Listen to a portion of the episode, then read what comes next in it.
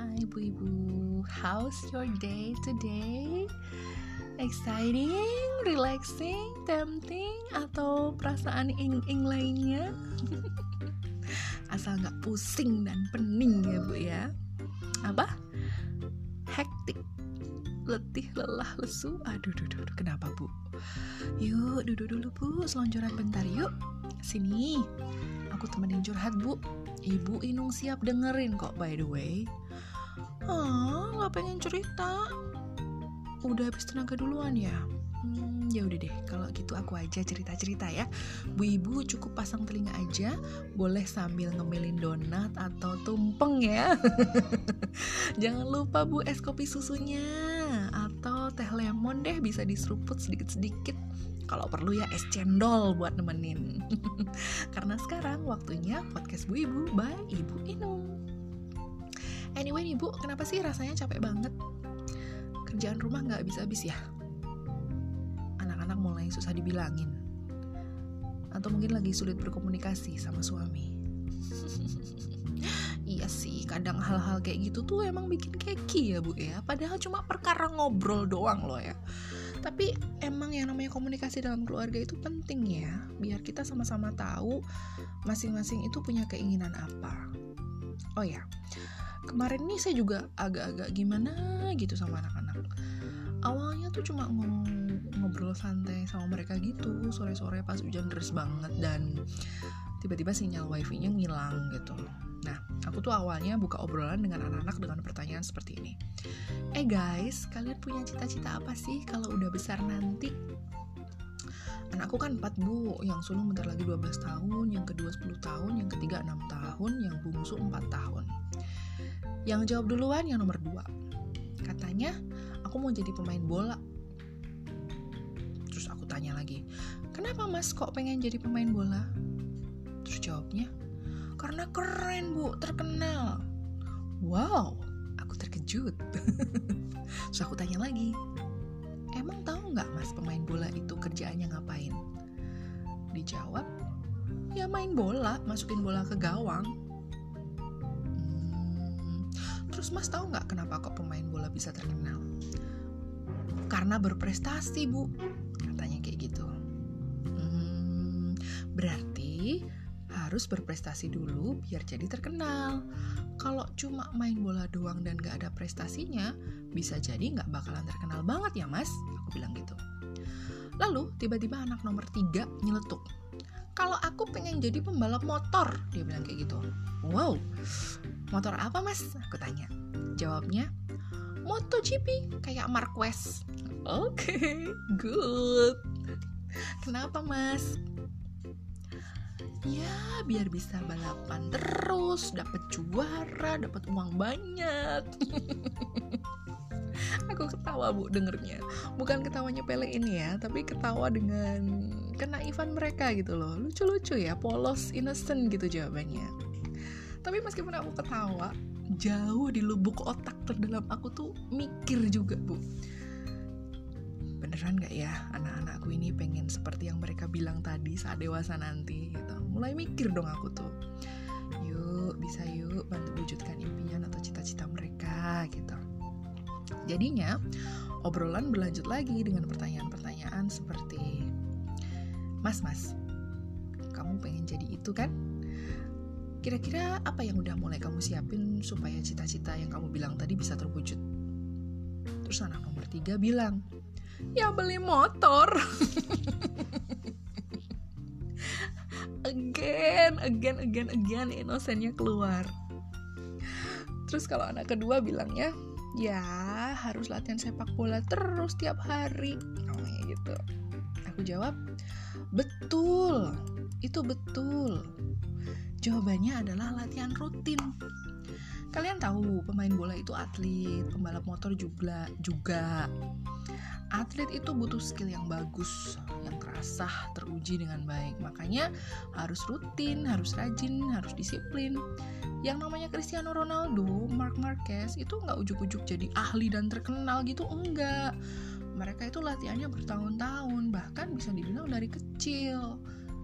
Aku jelasin gitu. Eh, anak nomor tiga nyeletuk. Masa Bu masih kecil udah naik motor, kan belum boleh, nanti ditangkap polisi loh. Iya bener, emang gak boleh kalau anak kecil tuh naik motor di jalanan. Tapi ada tempat khusus buat berlatih spesial untuk atlet, namanya sirkuit latihan. Nah, yang mau jadi atlet balap motor ya latihan motornya di situ, gitu. Aku jelasin ke dia.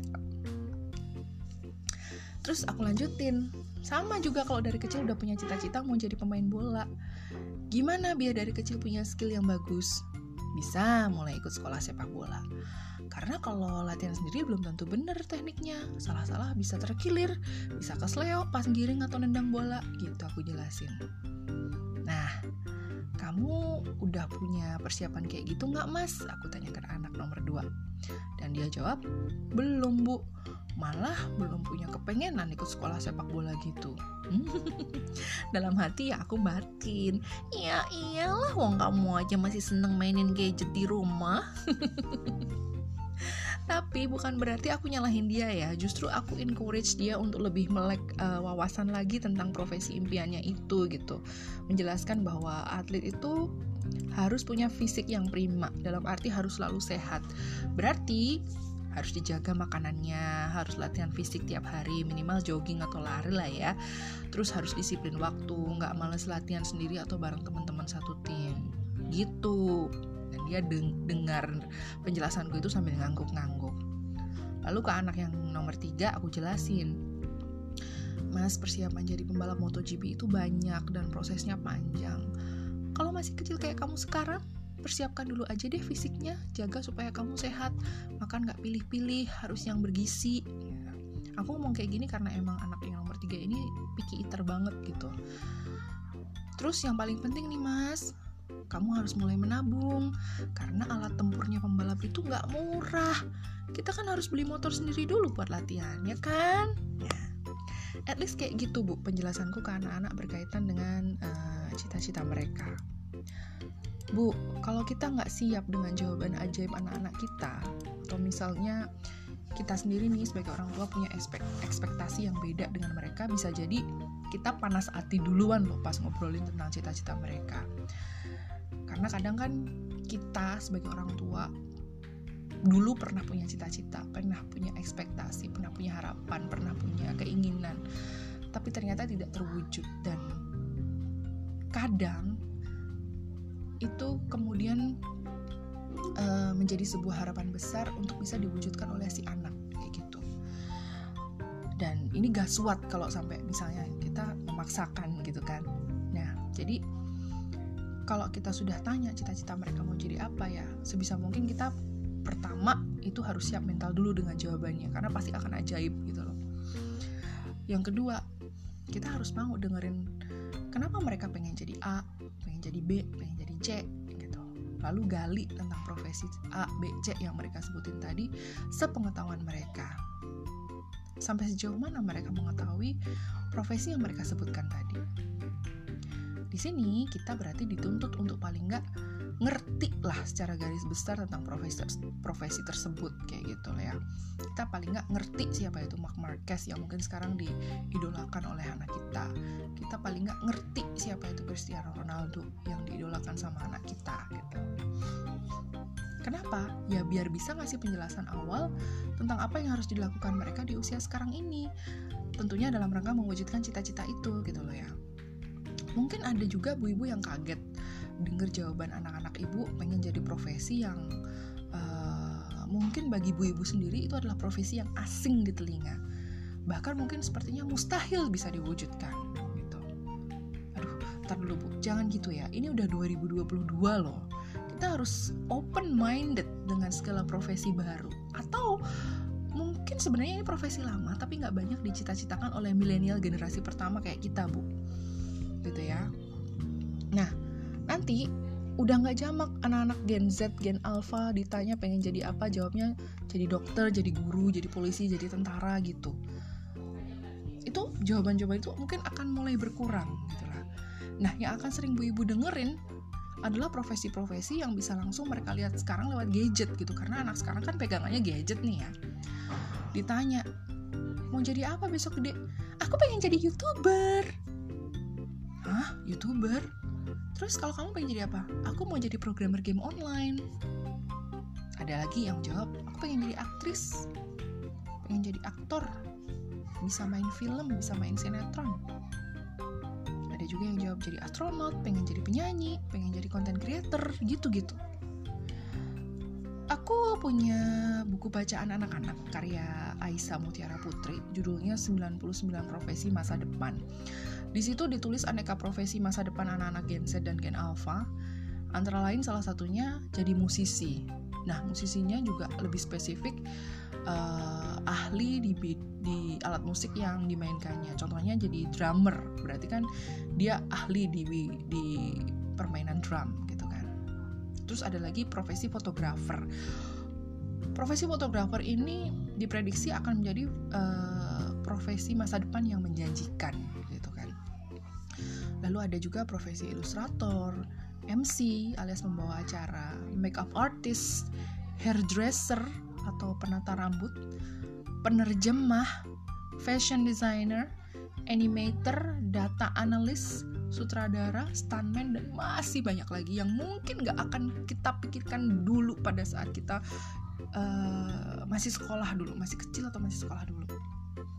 Nah, kalau kita sebagai ibunya udah nutup mata dan telinga dengan itu semua, bahkan cenderung kasih feedback negatif kayak, kok pengen jadi itu sih?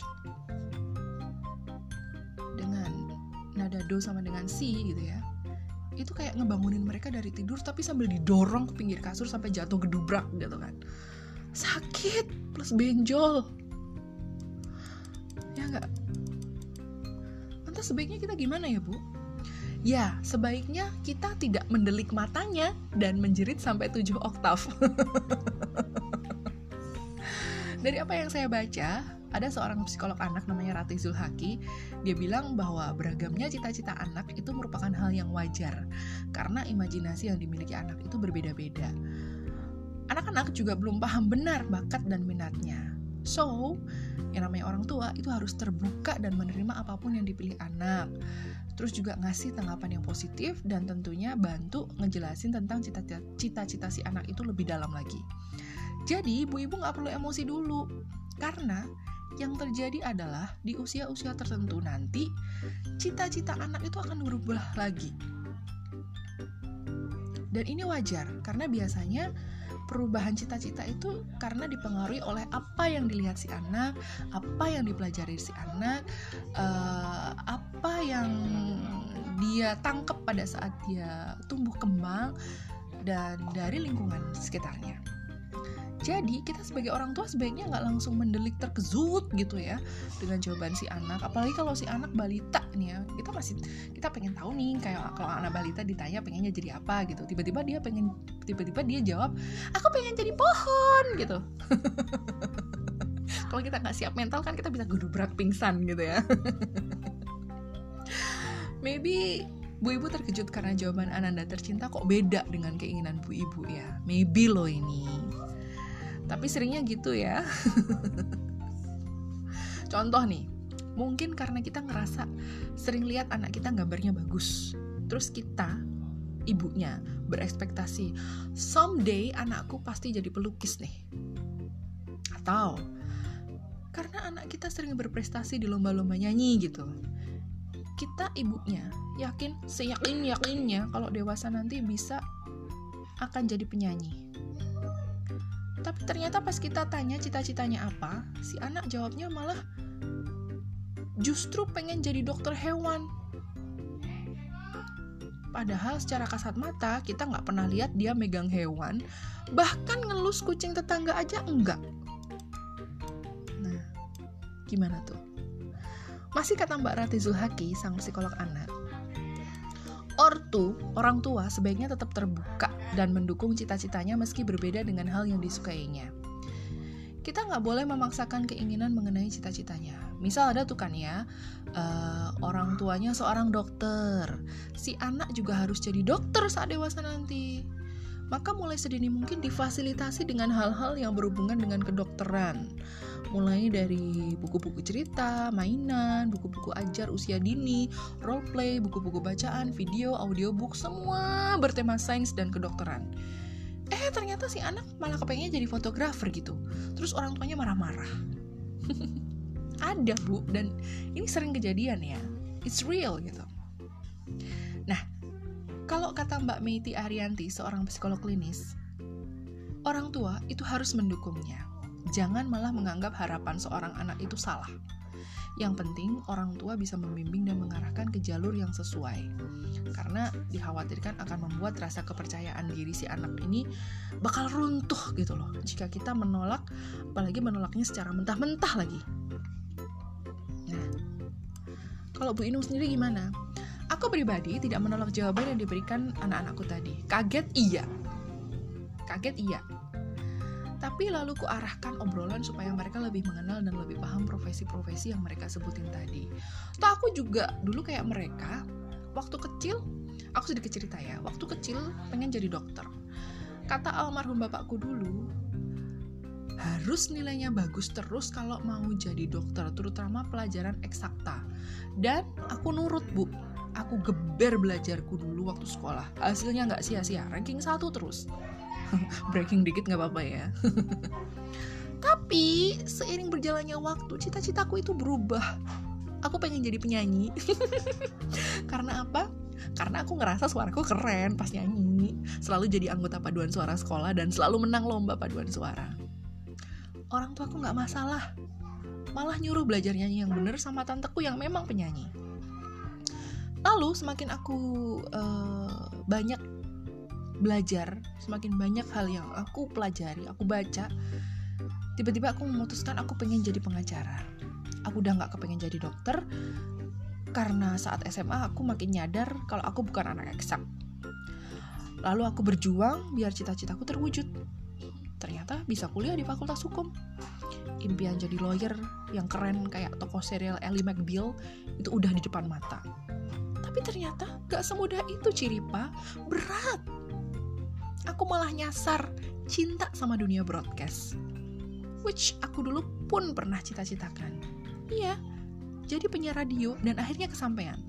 lima tahun di dunia broadcast, happy hidupku. Justru sebuah profesi yang dulu bener-bener gak aku pengenin, malah akhirnya aku lakoni juga, yaitu jadi pengajar. Iya, Bu, saya pernah jadi guru, dosen. Dulu aku gak pengen samsek, gak pengen sama sekali, tapi malah terjun dan menikmati juga. Well, that's life. Kita harus berkaca pada diri sendiri dulu emang, sebelum menerapkannya pada kehidupan anak-anak kita. Betul.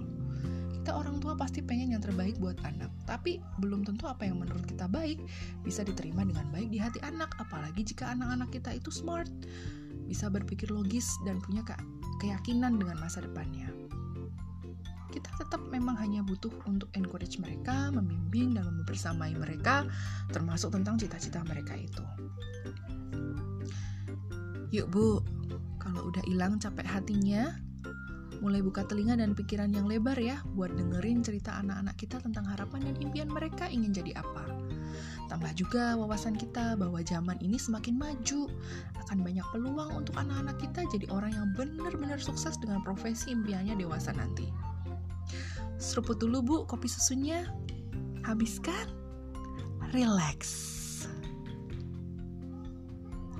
Jangan lupa ya, bintangin yang banyak podcast Bu Ibu ini, terus di-share ke circle pertemanan Bu Ibu ya. Mau curhat atau usul tema podcast boleh kok, D M aja ke akun I G at podcast bu ibu atau ke I G at nuraini underscore candradewi. That's all, mommies. That's all, Bu Ibu. See you.